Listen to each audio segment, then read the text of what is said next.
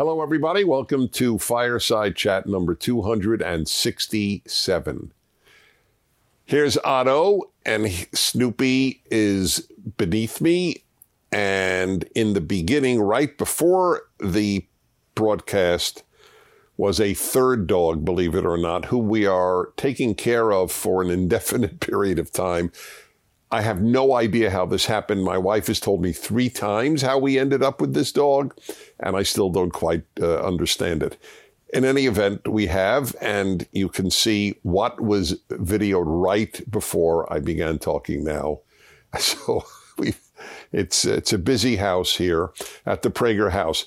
Great to be with you. I, I would like to tell you that everything we do is made possible thanks to people donating to PragerU. Everything is free and everything is a lot of things now. So I'd like you to know that until Christmas, everything you donate will be tripled. Some donors have made it a beautiful form of donation that they will triple whatever you give to us. So please go to prageru.com. Anyway, it's the time of year when people do feel generous, and they should. And we have Hanukkah and we have Christmas and New Year's. It's a time to think about it. I, I actually should talk about giving charity once, you know. It, it, it, it makes you feel good. It's one of the, it, it's, I have an analogy to working out. Uh, if you're at least like me, and I think I'm normal, you don't look forward to working out, believe it or not. I do three times a week with a trainer, and I don't look forward to it but I'm very much happier after I did it. Charity is very similar. Very few people wake up in the morning and go, oh, another day to give money away. But then the second, I mean, the second you do it, there, there is a wonderful feeling that uh, you experience. So, anyway, prageru.com, whatever you give is tripled until uh, December 25th. Well, I have a very intense subject, and uh, it was brought to my attention by Megan One, the original Megan, Megan the original, who is here. And on one of the PragerU Instagram pages, that of Marissa Streit, our CEO, there was a picture of a previous article I had written. I don't know, was it within the last two weeks mm-hmm. because I write a column every week. There are a thousand of my columns, all on the internet, by the way. And I got to tell you, they're all worth reading because very few are dated. And I try to say something important in, in each column. Here's one, for example, this week. Will secular conservatives have conservative grandchildren. I ought to talk about that one of these days. My, my belief is that most will not. Because without God and without religion, America will not survive, and without God and without religion, conservatism will not survive. Certainly the founders would have agreed with me. But anyway, I wrote a piece, and the title was very provocative, and I acknowledge that it was very provocative. If Holocaust deniers do not go to hell, there is no God. And this uh, bothered a lot of people who made a whole host of objections to the title. I don't think almost any of them actually read the article, which is a shame. And it might have taught me a lesson. Don't make the title so provocative that people think they don't need to read the article. I just should have written about how evil Holocaust deniers are. And if I wanted to put a hell reference uh, uh, in the in the content, then I would have. But I do want to respond to some of the uh, annoyed and some angry responses uh, to what I wrote. In no order of importance, uh, a common one was, "Who is Dennis Prager to say who goes to hell?" So that's a very interesting question. Since I don't determine who goes to hell, what difference does it make? Right? I mean, I don't believe I determine who goes to hell, but I do believe that there is a God who judges humans, and there is a level of evil that, unless you repent, and I certainly always uh, have the the opening and, and hopefulness that people will repent. I wanted to make the point that this is in the category of a truly evil thing. So l- let me just put that aside, therefore. Let's get rid of that very quickly it's a, it's an odd question. Who who am I to say who goes to hell? You can differ with me. You can say no, it is not evil enough to qualify, or as many did, the only people who go to hell are people who don't believe in Jesus Christ. You can say that. That is your view. But of course, you are then doing the same thing that you're attacking. You're saying who goes to hell? People who don't believe in Christ. But then you'll say, ah, but that I, I didn't, I'm not saying that. That's what I believe God says. Fine. So I believe that God says that evil people go to hell I- independent of their theology. Okay. So, so we're all in the same boat. We're, we're all in a se- essentially, uh, at least those of us who believe that there is a hell, and I do believe that, uh, whether you use the term hell or not, one of the 13 principles of the Jewish faith, which is my faith, according to the greatest Jewish thinker who ever lived, Maimonides in the 12th century. Uh, one of the one of the 13 principles is that there is reward and punishment after death. So whether punishment is called hell or just punishment, what's the difference? Clearly, it is a it is a s- substantive belief of Judaism that there is reward and punishment uh, given out, meted out by God after this life. Judaism believes that it is done on the basis of behavior rather than specifically faith. But whatever your belief, we all believe, uh, all Jews, all Christians do believe that they're not all Jews are all Christians. I, I, I don't want to fall into that trap. Uh, all all those who believe in traditional Christianity or traditional Judaism believe that there is a punishment afterwards. Who gets there is not my my debate. But you you can't say who am I to say that such people will go there. If I would say torturers of children go to hell, would you attack me? I mean, I, I it would be an odd thing. You, you, you wouldn't look that good to your friends. Oh, this guy Prager says that those who torture children go to hell. What the hell does he know? Some of them even said it was blasphemy. Is that blasphemy? It's a strange use of the term, in my opinion, of to say it was blasphemous. But look, people were annoyed that I said that. And that's fine. That's okay. Uh, I'm a big boy. I can handle it. I, I just want to make clear that the objection that someone says some people go to hell, who the hell is he to say anybody goes to hell is a bizarre is a bizarre argument. I hope that everybody believes that certain people get punished after this life. It's a very odd notion of a just God that nobody gets punished. Would you agree to that? Okay. So next next one. Uh, let's see what else was there.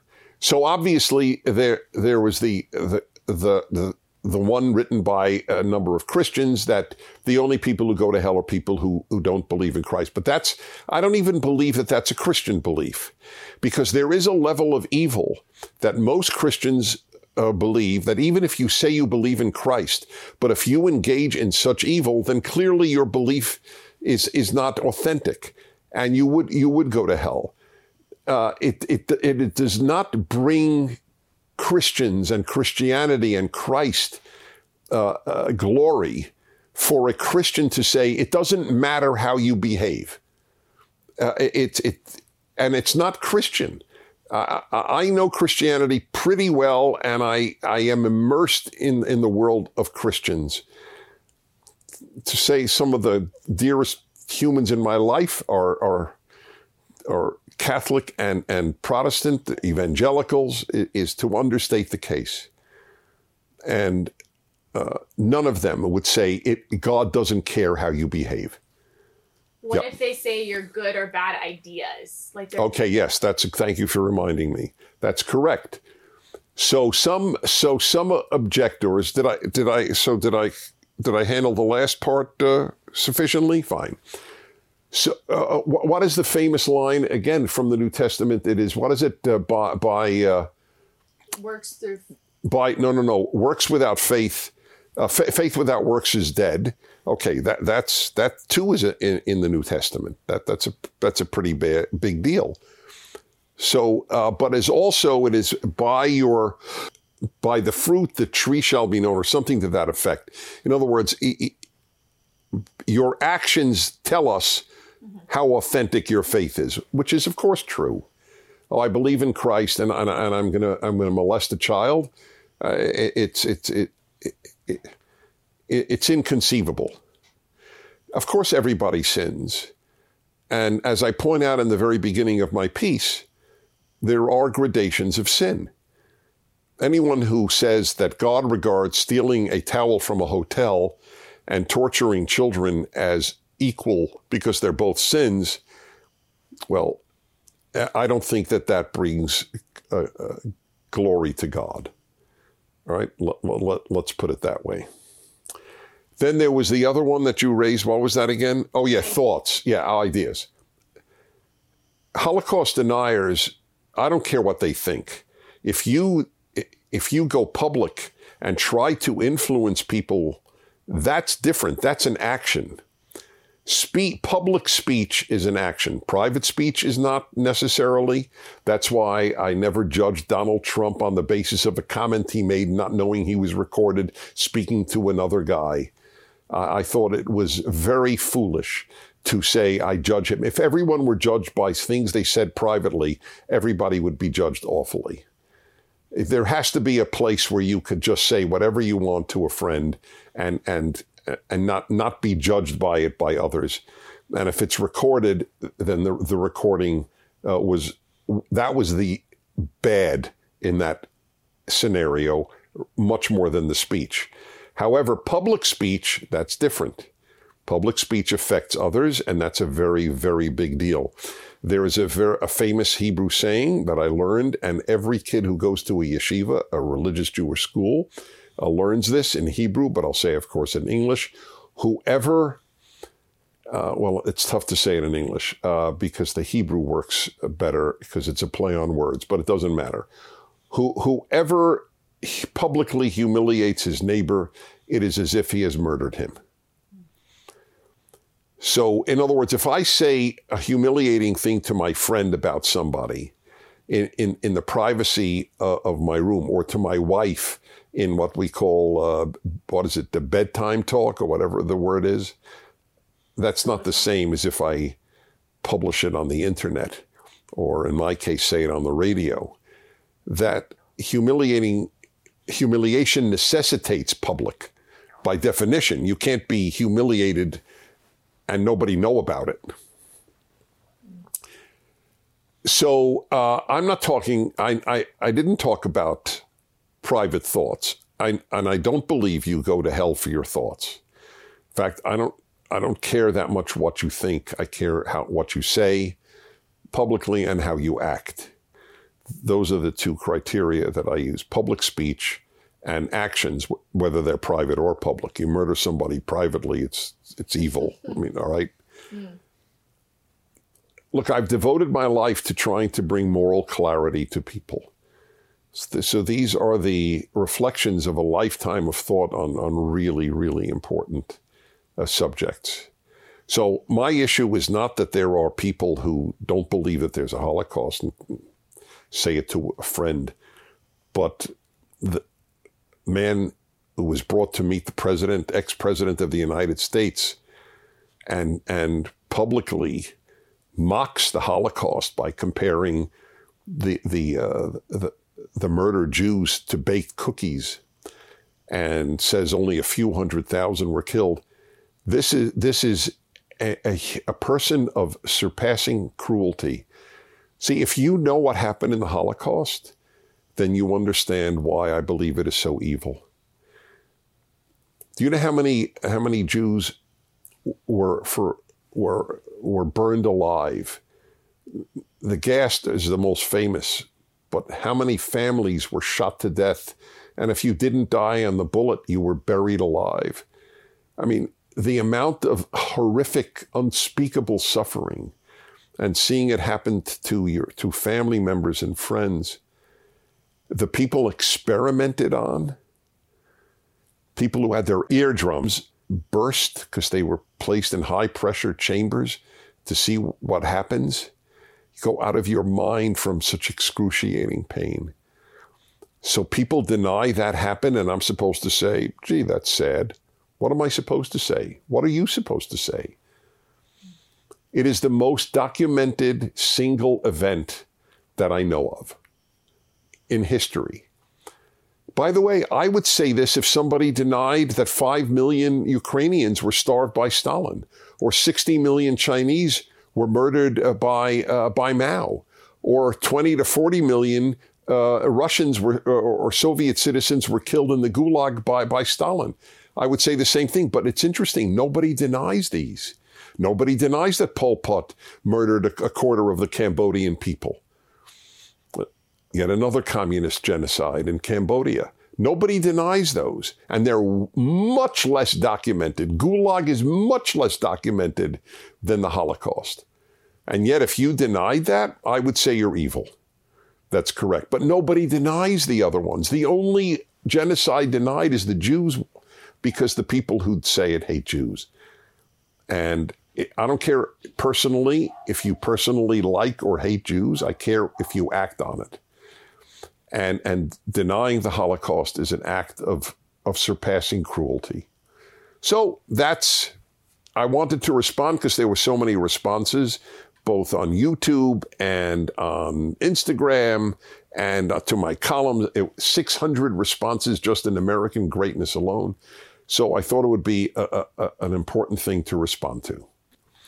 So here's an irony for the the Christian writers about uh, who are annoyed with me. I'm going to say something that is will shock you, but it's either true or not.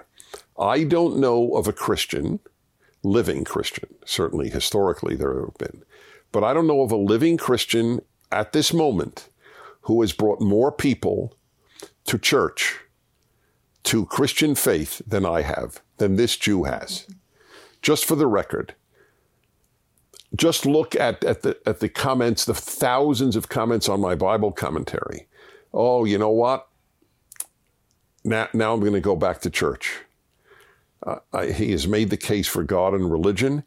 And by the way, I brought, I think, proportionately an equivalent number of Jews back back to synagogue, as it were. Uh, but uh, just wanted to let you know that I am proud of that fact. If people rediscover their Christian roots, uh, this Jew is happy that that has happened.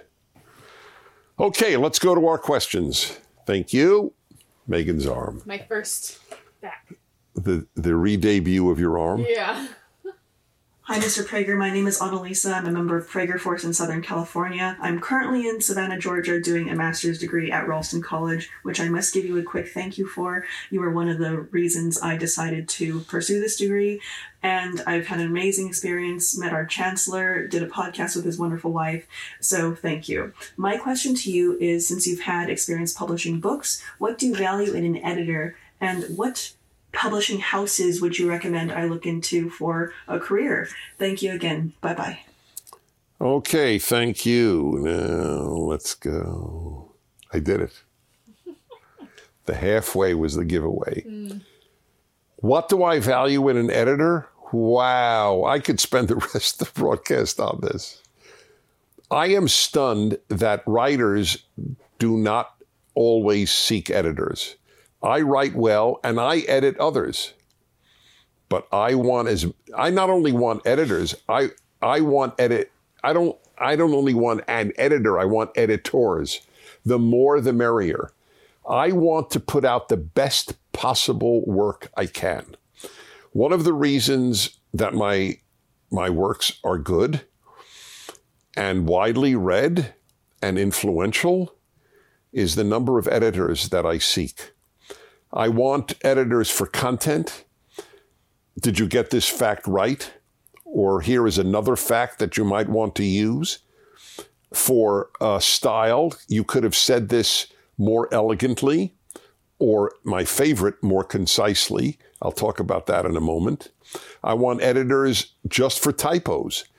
It is you can't catch your own, all of your own typos. It's not possible because you read knowing what you meant to write. So so uh, typos, facts, and style. I don't know what else an editor does. Those, those are three. So if you want to be an editor, I assume that's why you're asking the question. Or maybe you want to be a writer and you want to know what type of editor to seek. You need either one person can do all three things, which is rare, but possible, or you need different editors to pursue different aspects of it. I will I will tell you a secret of mine and, and why I know that people I know from the feedback I get people read if they start reading my, a book of mine they generally read the whole book. I write extremely tersely, extremely concisely. If if if the sentence has 10 words and I can make it into 7 words, I get a little thrill. I love when people get rid of words of my own and when I find a way to say it in fewer words. The fewer the words, the more the readers. I don't mean the fewer the words in total. If you write a, a 500 page book and write tersely, that's still few words. I don't mean quantity of the book. I mean per sentence, per paragraph. I call it fat. Get rid of fat in every sentence and in every paragraph. One of the ways I do is I get rid of adjectives. I want the reader to supply the adjectives. Uh, uh, I supply the facts or the or the arguments. Then the reader will, in fact, supply uh, the the adjectives. By the way, when I talk, I try to talk as concisely as well, which is why people tend to watch my videos like this. I, I, I don't add unnecessary points. It's harder in speaking because you can't go back and erase speech. But I'm conscious when I'm speaking, say your point and move on, which is exactly what I'll do now. As for publishing houses, it, it almost doesn't matter. Just, it's, all I would say is when possible, unless you are very well known and will have a very large readership no matter who publishes your work. It's very much better to get a publishing house than to publish your own work. Okay, here we go. Luke, 11 years old, Asheville, Asheville, North Carolina. How do you deal with your finances? So, Luke, let me say that if you're asking that question at 11, you are one fortunate young dude because kids are not taught about money ever. They're taught a lot of things that are not useful, and they're taught very little that is useful. That's one of them. I wish I had been taught at an early age the value of saving money, for example. And if you start minimally at your age, everyone who starts early can end up a millionaire. That's right. No, no matter how much you, you make, you don't have to be in a very high paying job to end up a millionaire if you start saving at, a, at an early age. I didn't. I'm very lucky that I've been able to make money at a, at a later age, but uh, most people cannot. So you should start early. So the fact that you asked the question is terrific. I will say this, though, to be very personal. I have always been more interested in touching people's lives than in making money. The one proof is that I've been devoting, I will have devoted about 10 years to my Bible commentary. People don't write a commentary on Deuteronomy to get rich. but I really believe that that's the most important thing I could do in writing right now. Because if people don't understand the brilliance of the Bible, we're doomed. Because people will then get their wisdom from college and not from the Bible. And the colleges are teaching nonsense by and large, I'm sorry to say. How are we?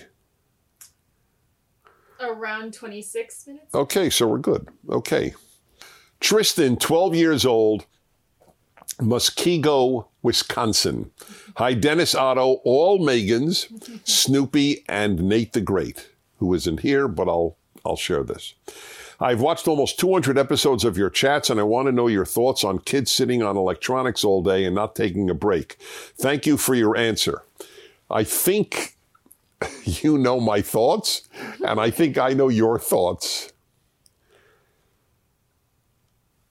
I don't know if we know yet all the consequences of the preoccupation with staring at one's phone, but it's it's not a good thing. Everybody knows it's not a good. Anybody who thinks about it knows it's not a good thing.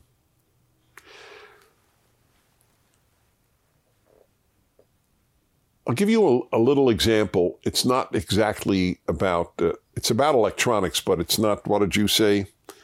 Sitting on electronics all day. Okay.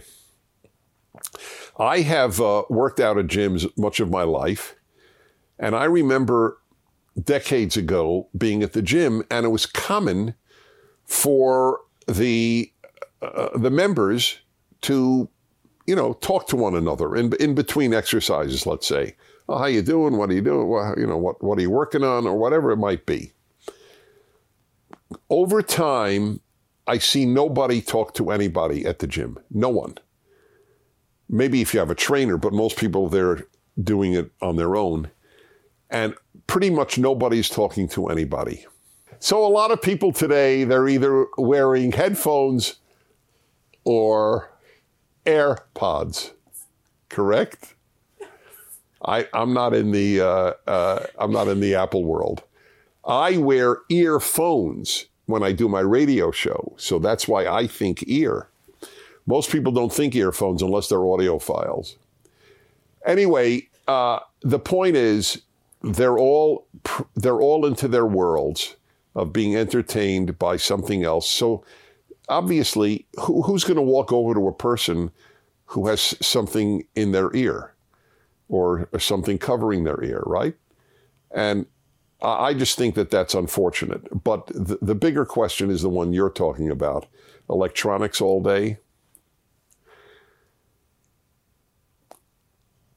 It, it there is an art to relating to people.